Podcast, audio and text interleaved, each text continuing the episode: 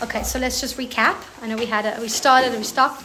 This is a mimer called Shir Hamales, based on a verse from Tehillim, which speaks about the Yidden coming back from their exile in Bavel, and it's based on Pashas Vayeshev and connected to the dreams of Yosef. And we're trying to understand the connection between dreams and Golos, dreams and exile. Which which um, Tehillim was it? Remember? I do not remember. It should say here though. Let's see.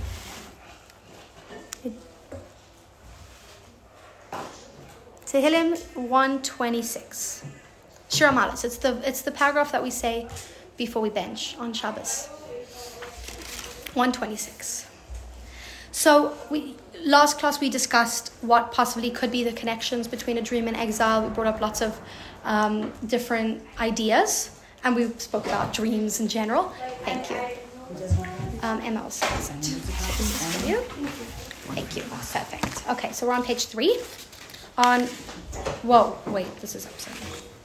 Okay, fine. Yeah, we're on page three. So now what we're going to do is we're going to go into the Alter Rebbe's explanation for what is the connection between dreaming and exile.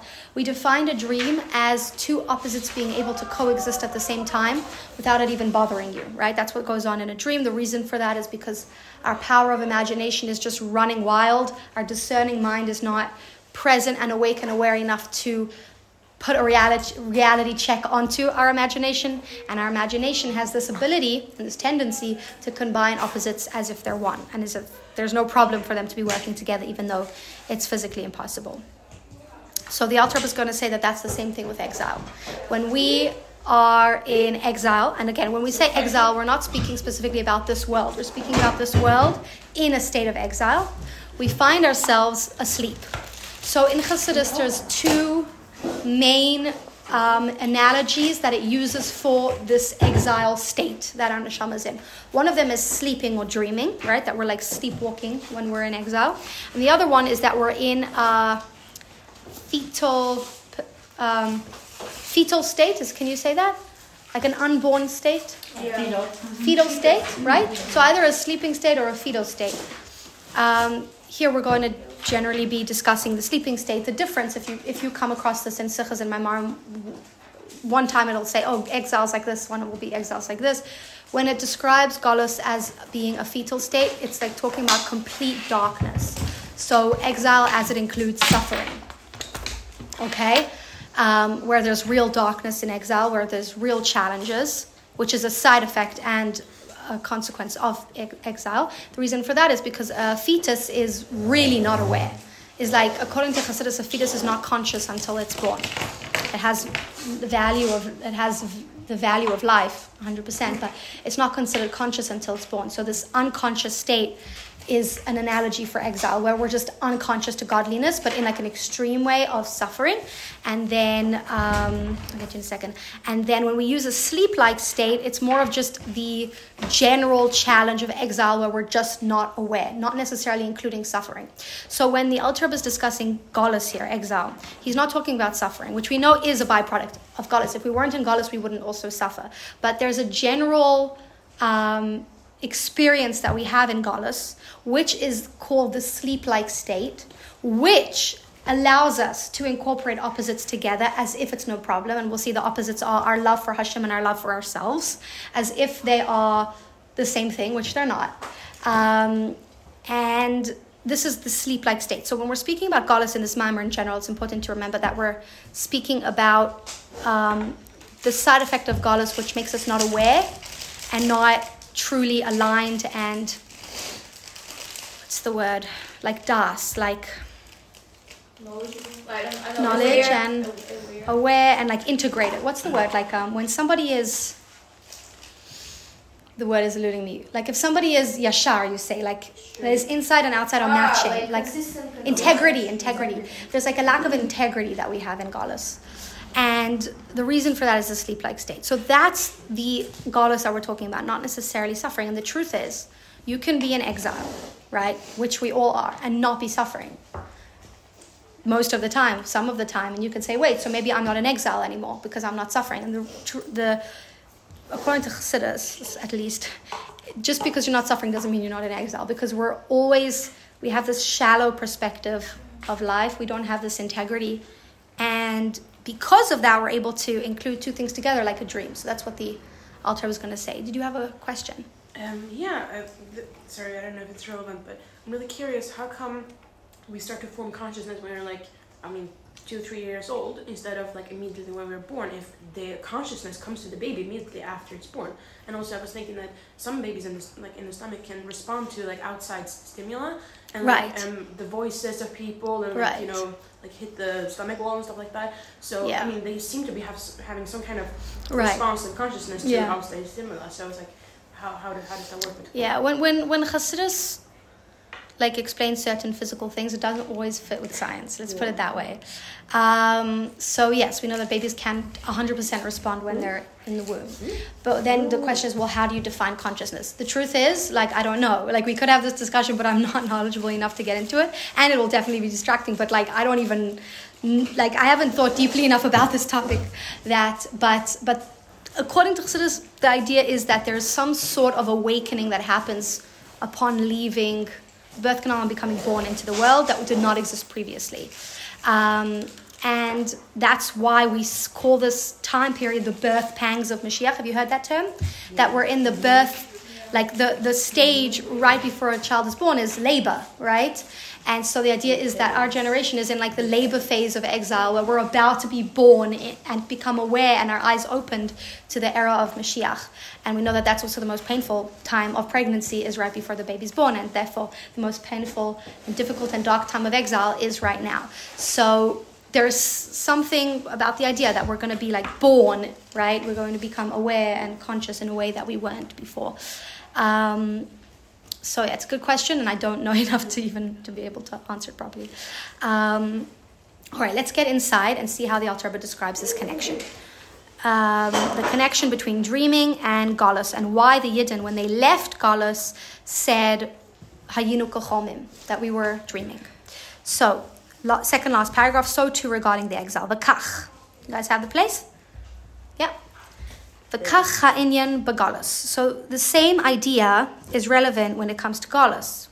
Nitzutz Elokus Benefesh Adam, the exile of the spark of godliness in the soul of a person. Shehu b'bchinas sheina, because our godly soul and our godly spark is in a state of sleeping.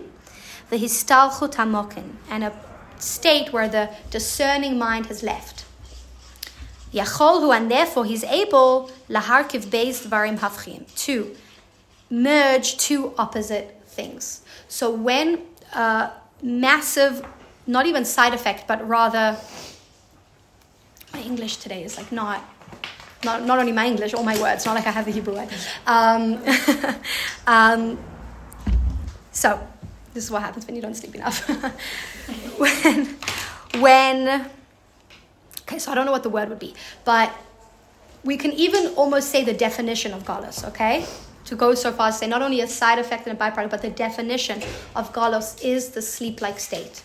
And that means that our neshama, in its purest form, when it's able to express itself, is in love with Hashem constantly, is united with Hashem constantly, doesn't feel the lack for anything, doesn't feel split up and comp- compartmentalized, and this, this part of me wants this and this part of me wants this. It's completely whole and it's one with the truth and it's in love with Hashem, right? That's the state of our neshama when it's able to express itself. then the, Exactly. So when we say the galus of the neshama, when the neshama comes into the body in a galus state, which means Hashem is hiding, what does it mean just Hashem is hiding? Our neshama is hiding because our neshama is one with Hashem.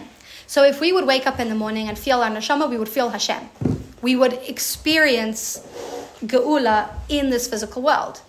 So when we say that our neshama is sleeping, when we say that we're in a sleep-like state, we mean our neshama is not able to express itself it's not able to say this is correct, this is incorrect.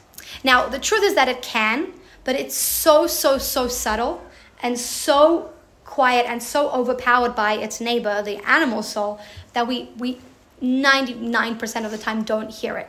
And that's golos. When you're not able to express yourself, when you're not able to have an input, when you're not able to be who you are, you're exiled, right?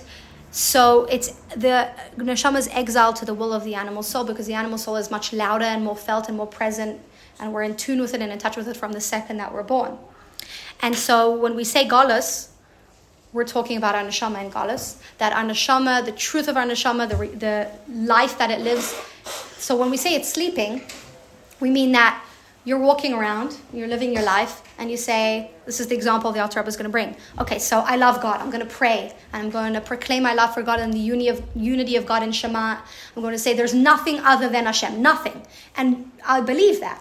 And then I close the siddur, or I move on to the next paragraph and I lose concentration. That's more accurate for us.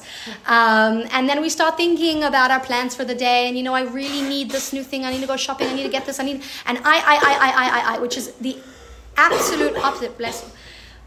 You okay? Sorry. No, don't, don't apologize. Which is the absolute opposite of the intention that we just had a moment ago, right? So, if we were awake, the neshama would say, "Wait a second, that doesn't fit. That doesn't make sense.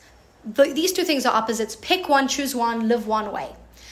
But our neshama is asleep, so there's nothing monitoring this dreamlike state where opposites are happening at the same time, and it's just we're just living in this like these two worlds at the same time without even being bothered by it, which is what happens in a dream.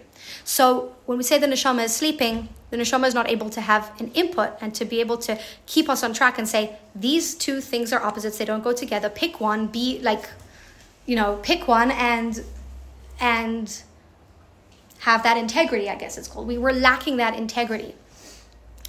And it's not because we're bad people. It's literally because Hashem put our neshama to sleep in the exile state. That's that's not our fault. It's Hashem's fault.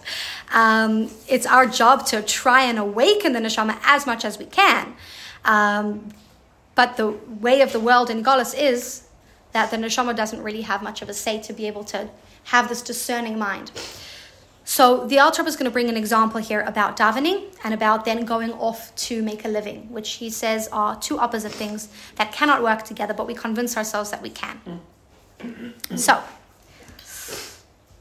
liyos kolayam. On the one hand, he can be the entire day tarud, invested, occupied, b'masa matan, with trade, with making a living. Okay, one second. Let me just see how this works here.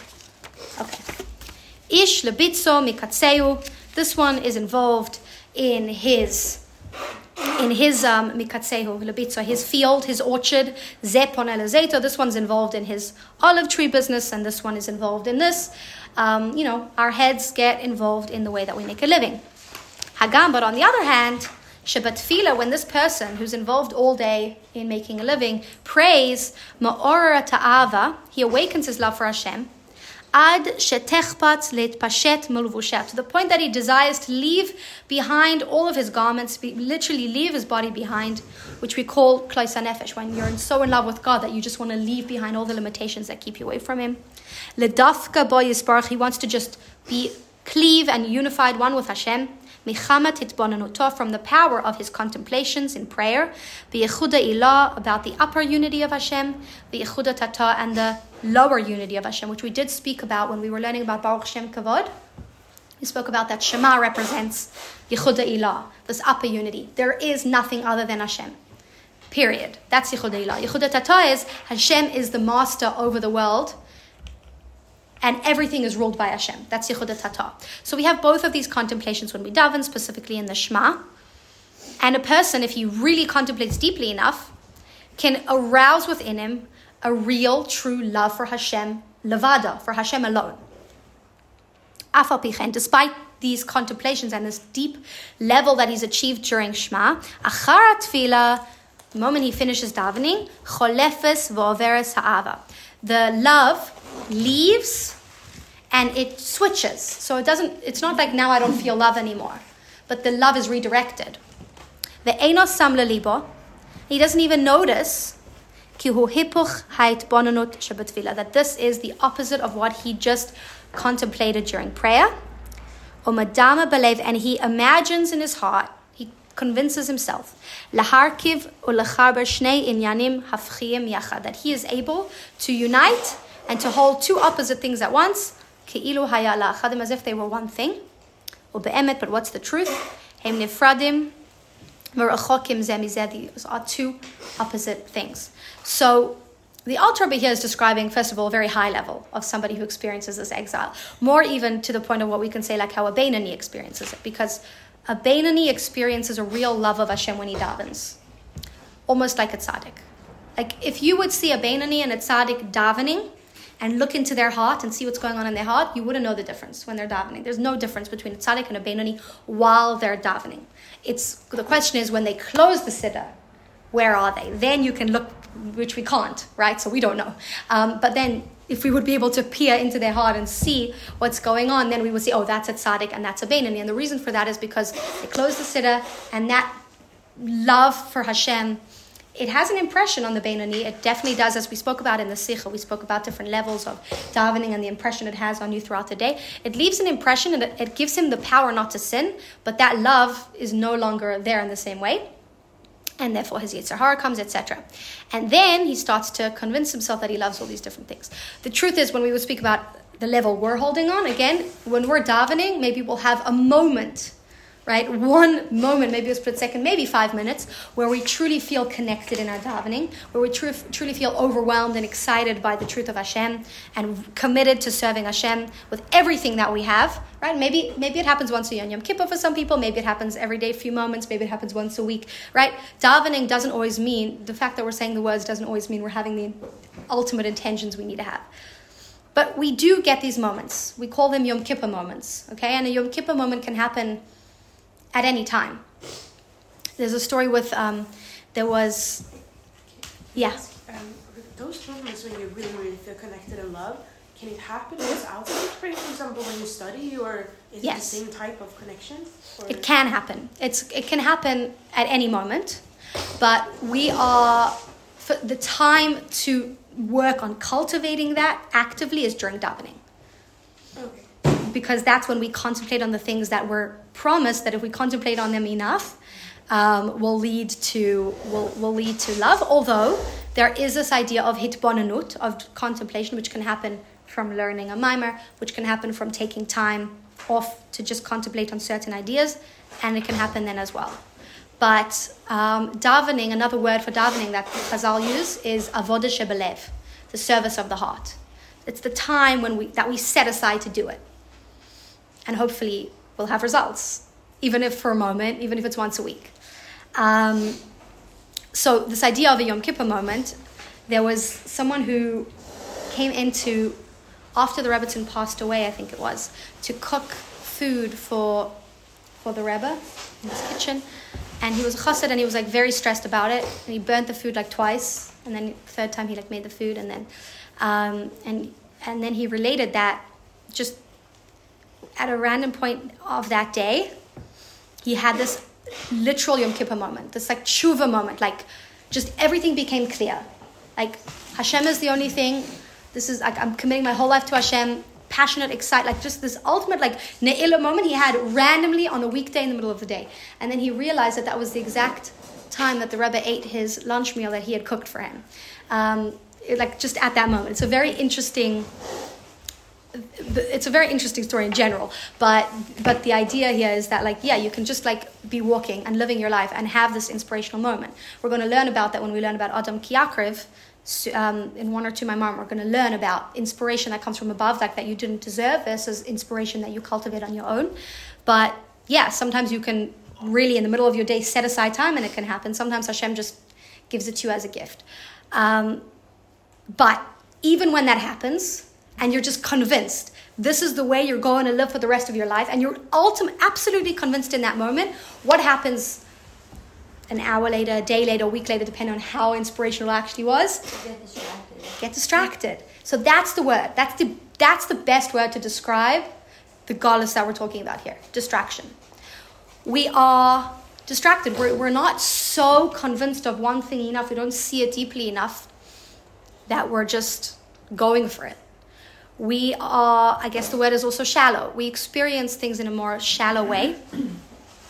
And because of that, on the one hand, we can get really, really excited about something for ourselves, about a new car or about a new whatever it is, or about passing a test, a driving test, and like that's all your davening is going there, right? And like it's all it's all about that. And then you could get really really excited about God, and sometimes it happens one moment after the other. Sometimes it happens at the same time, and because we don't truly experience this love for Hashem in a way that like penetrates and lasts, it can switch, and we get distracted very very easily.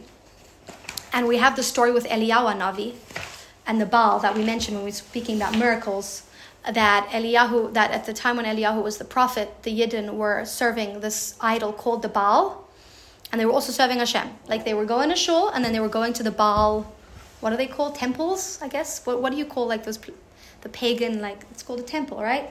They would literally, they were doing both things, which drove Eliyahu crazy, obviously. when we look at that, it looks like really strange because we don't have that desire for Avodah Zarah that they did.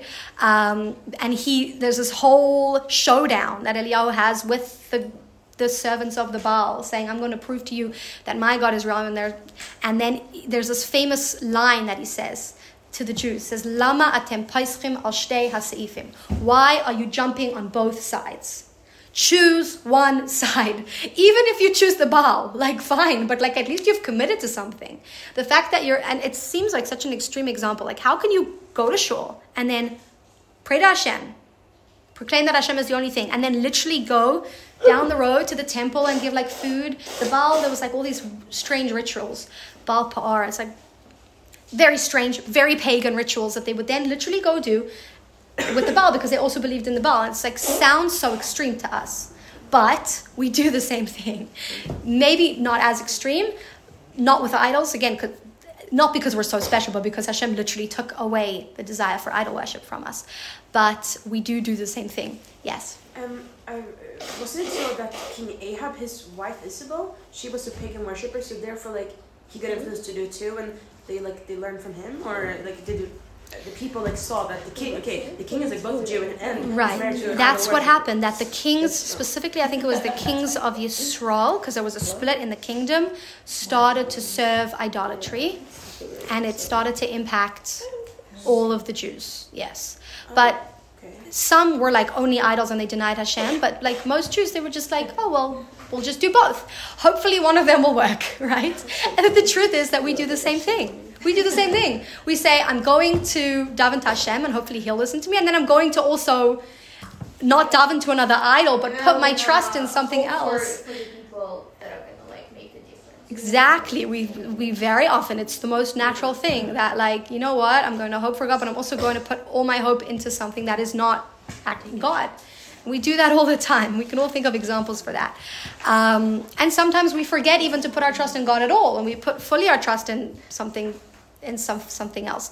And the reason again for that is because if our neshama was in a geula state, it would be so obvious to us what we want and what the truth is, and that there's nothing other than Hashem, and that we're we have this burning love for Hashem. It would be so real for us because we would be awake, right? When we're awake, things are real. We know this is reality, and this is just a dream. This is imagination. That we would be able to actually hold on to that meditation throughout the whole day because we would see Hashem in our day. So it'd be obvious. It wouldn't, but because we experience everything so shallow, so shallowly, we experience a little tiny flame and a spark of a love for Hashem that is not so overpowering that our whole body just becomes transformed and knows like truly deeply that this is the truth, we just jump. We jump from this, we jump to that. The truth is, we don't experience our love for ourselves so deeply that we're stuck only with that either.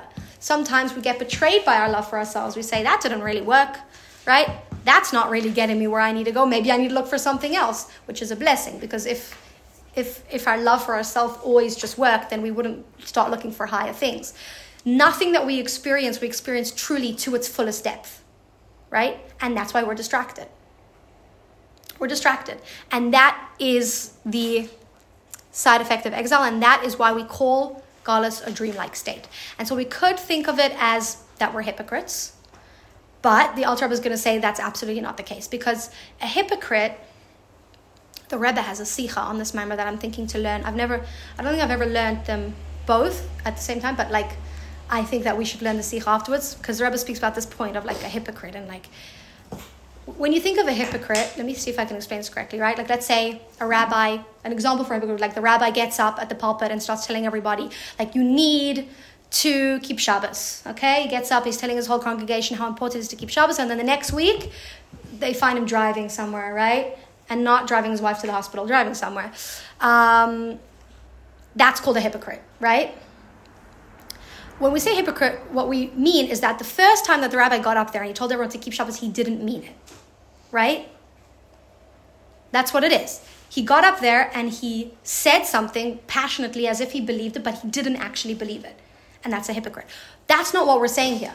And that's what the Alter is going to clarify in the next um, chapter. First, he's going to clarify something else, and then he's going to clarify. We don't mean to say that because you proclaimed your love for Hashem and felt a love for Hashem, and then you didn't actually act that out the rest of the day, that that makes you a hypocrite. Because you did mean that, and you did mean that at the same time, because that's exile. That you can mean this and mean that, and live this life and live that life at the same time, as if it's not a contradiction, because we're asleep. Is this um two things? One is this um similar to that you know post Yom Kippur feeling like post Yom Kippur feeling. You know what I'm saying? Like we did all this, where we've been so close to God. Now what? Like and then the next day it just feels like a normal day. You know I mean? Yeah, Like I feel like yeah. Like as powerful year- as Yom Kippur is, Yeah. usually the next day it's just n- always the next day is never that powerful. Yeah, and it's just Right. like back to normal life. Back to life, back to the Um, same same problems that we had Yeah. before usually, yeah, right? It doesn't like yeah, magically like yeah. the spirit. Then the other thing I was gonna say, do you think this is similar? Have you heard of a whale moment? No, A whale moment? Um, yeah, a whale moment is like basically when you know how big whales are, like they're huge, and then there's like a billion of them. I don't actually know how many there are in the world, but probably then, not a billion. I don't know, but there's a lot of so them. many of them, and then there's still so much room in the ocean for others, Oh, yeah. and then there's still so much room for the land, and then the people. Like I'm saying, showing like basically how big the world is. Um, so that's like what, and then like being like, well, like obviously someone didn't make this, like God made it, like Hmm. not a person. Um, or like my own one was like seeing Niagara Falls on the Canadian side. Like I was like, there's no way a person like. Oh, so a whale this. moment is like a moment like, where you mo- realize Yeah, we're like this must be from someone. Yeah, like but then must. like always exist. the next second you're just like moving on. yes. Yeah, yeah, yeah. Yeah, yeah. So that's because we're in exile. So when the Yidden lived in the time of the Beis Hamikdash, which was not a time of exile, it was a time of Geula. Mm. It was not the ultimate Geula because it was temporary, and because there were other, you know, people died, and there were there were the natural consequences of the fact that we're not in Geula yet, ultimate Geula, but. Their consciousness was a goal of consciousness, specifically in the first Beis Hamikdash. Second Beis Hamikdash was already much less. Um, so I think I brought this. You've probably heard of these examples, but um, my mom always used to. Does anyone here have a British parent? my mom always used to say this. Um, said there was a little girl and she had a little curl right in the middle of her forehead. When she was good, she was very very good, and when she was bad, she was horrid. Anyway, so I always think of that when I think of this. That the Yidden, she always used to say it, and now Kayla has like a curl right here, and I always think of it all day. Um, so when she was good, she was very, very good, and when she was bad, she was hard. Which the truth is, that's children, like, and that was the Yidden in the time of the first Beis Hamikdash. They had this integrity because they did, they saw Hashem, they experienced their God, so they can go to school and become a navi, like as I mentioned to you before. And so when they were good, they were amazing, but when they were bad, they were punished by death. Because how, if you have such clarity can you sin against God? And they still did. There were those who did. And so the punishment was like the ultimate extreme because they chose the, the good, right? Because they saw it and they chose it, but then they chose the bad. And so they were responsible for both of those things. Today, we don't have anything like that. Death penalties and ex- like we don't have that. And the reason is because we don't have that same expectation on us because we just don't have that integrity. Mm-hmm. And so we don't have that no, not necessarily responsibility. We don't have those same consequences. Um, so yeah, when the Yidden lived in the time of the Beis Hamikdash, they they they saw the truth, which enabled them to be consistent. That's the word that we're just like not consistent. Um, if they weren't consistent, also, it wasn't like, oh, they got distracted. It was like, no, you chose this path and you're fully responsible for it. Today, we don't say that at all. We say, no, you, you got distracted, right? You know this is the truth, but then this came and it was shiny and it was exciting and you got distracted because you weren't experiencing anything fully. But it doesn't mean that you didn't have it. Exactly. It doesn't mean that that awakening that you had was not a real awakening and that it wasn't a real love for Hashem. And so the Rebbe in the Sikha, maybe I'll just do a spoiler alert, we'll see. Um, the Rebbe in the Sikha there says that um, the truth is that anything bad in this world, anything that's against Hashem, is not ultimate truth. And anything that's not ultimate truth does not last forever. It, it lives and it dies. But anything that's truth, what is truth, something that's connected with Hashem, it lives on forever. And so the bad things that we do, we can almost like actually say the opposite. When we do something bad, it wasn't real because it doesn't last. Because anything that's not one with Hashem and His truth dies. And so if you look at the whole span of time, our neshama is above time and space, that negative thing we did, it doesn't live on. It doesn't have substance. The good thing that we did was the ultimate truth and connected to Hashem and it lives on forever. So the Rebbe's argument in this context is that actually the love that you felt for Hashem in prayer, that was real. The love that you felt for yourself after prayer, that actually wasn't even real. That's what wasn't real. We, however, think the opposite because what's more common? Our love for ourselves. And so we say, well, if we're proclaiming this and then most of our days spent like this, it must be that this isn't actually me. That this love that I felt for a moment, maybe once a week, right? That's not me. The me that I associate with myself much more often is me. And the Rebbe says, no, that's not, that's not the case. Isn't there a story of like some maybe a chassid of the Rebbe, but like def- I think so, and like um, he lived maybe like in Manhattan or somewhere nearby, but not like Crown Heights, and like all day he would just wear like regular clothes or whatever. And every time maybe it wasn't the Rebbe, but like one of them, every time he visited his Rebbe, he would wear like the full kapatza and everything. And then I think he just he said like he felt like a faker, but his friends teased him like you're such a fake. Like when you go in front of your Rebbe, you you wear the full garb, and all day you, you could not see him for months at a time. And when you're not seeing him, you're just wearing like regular clothes, and so you're like tricking your Rebbe. So then the next time he saw him, he just wore like what he always wears. And um, Rebbe was like, "Why did you?" He asked him like, "Why did he change?" or something, and he was saying like. Um, I always like usually I change when I see you and I put on a kapatza so this time I didn't change. He was saying no why like are you really yourself when you're wearing your other clothes or like for like months at a time or are you really yourself whenever you visit me and you wear the full garb? Why did you change out of it? Something like this that. whole time you thought, um, this whole time I thought that you were fooling the world. But now I see that you thought that you were fooling me. Yeah. Um, so that wasn't def- definitely wasn't with this Rebbe, but there's there's like multiple opinions with which Rebbe it was and if it was even with the Uh, Chabad okay. Rebbe. But that's like that story. Are you guys familiar with that story? Have you heard it before? Um, uh, did you hear it now? Are we following? Yeah, yeah, yeah. okay, good. Let me make sure you're listening to Sydney. No, That story is the ultimate. Good. That's the that's the ultimate ultimate pinpoint of exactly what we're talking about here. Yes, the Rebbe was saying the whole time I thought that you were fooling everyone else, even though it was majority of your day you were wearing. Um, but now you're telling me no, I was fooling you, right? That that garb I was putting on wasn't really me. Um, yeah, that's like absolutely spot on. So the Rebbe, Alter Rebbe here now is going to bring up a question on what he has just said, because the example that the Alter Rebbe used to illustrate this this um, these two worlds that we're holding, these contradictions, is that on the one hand we proclaim our love for Hashem in prayer, and on the other hand we go and we work. Right? That's that's what he says. That this person goes to his orchard and this person goes to his olive tree, and then he goes and he davens and he feels love for Hashem, and these two things don't go together. So then the the Alter says, wait, but aren't we actually supposed to work? like, how can you say that work is a contradiction to loving Hashem? Right? especially if you learn the Alter Rebbe's teachings, where he emphasizes again and again, "Dir b'tachtonim," you need a, you know, you need to go and work and live in the world and not cut yourself off. How can you say that these two things are a contradiction? So we'll start. Um, we'll start with this next idea. It's just a short caveat where the Alter Rebbe is explaining that actually working could either be the opposite of your love for Hashem that you felt, or it could be totally in line, and it depends. So, page five.